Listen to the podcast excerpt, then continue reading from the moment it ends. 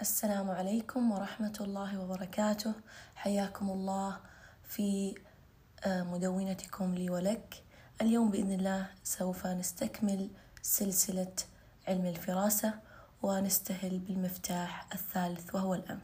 يقول أحد الشعراء: لك أنف يا ابن حرب أنفت منه الأنوف، أنت في القدس تصلي وهو في البيت يطوف. ويقول الشاعر حسان بن ثابت رضي الله عنه: بيض الوجوه كريمة أحسابهم، شم الأنوف من الطراز الأول.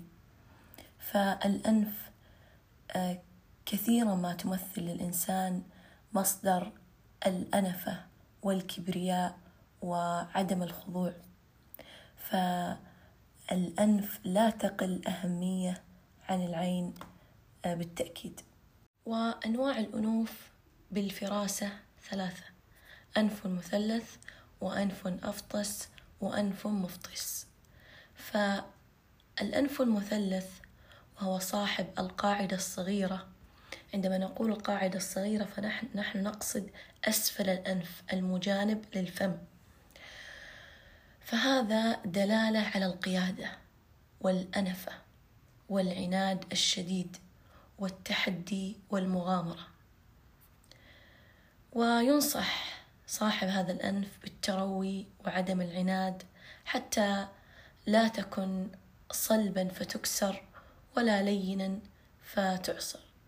وينتبه من التكبر والغرور، فالغرور لغة الشيطان.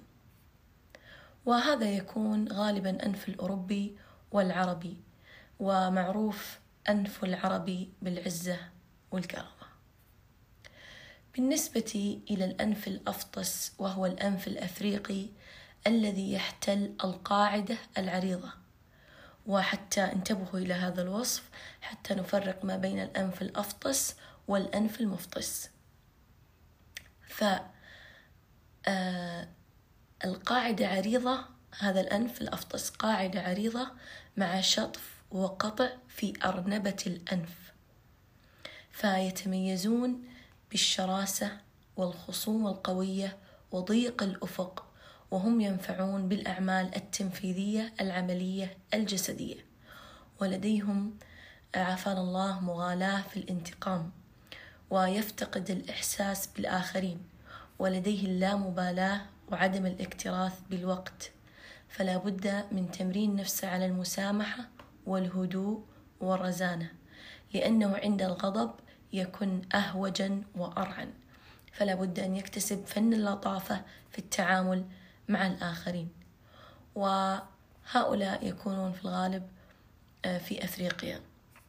أما الأنف المفطس ويشتهرون به إخواننا أهل العراق وأفغانستان وإيران في عرض الأنف من القاعدة، إضافة إلى زيادة في حجم الأنف وتدبب في الأنف، يعني أرنبة الأنف ليست مشطوفة كالأفريقيين إنما موجودة.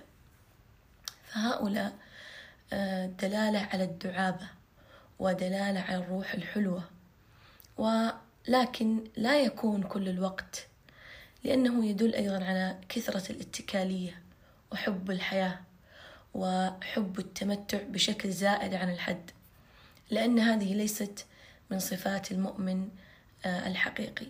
أيضا لابد أن يدرب نفسه على الوضوح وعدم المراوغة. وبكذا نكون انتهينا من هذا المفتاح. وفي نهاية الحلقة نقول: السلام عليكم ورحمة الله وبركاته، ولا تنسونا من صالح دعائكم.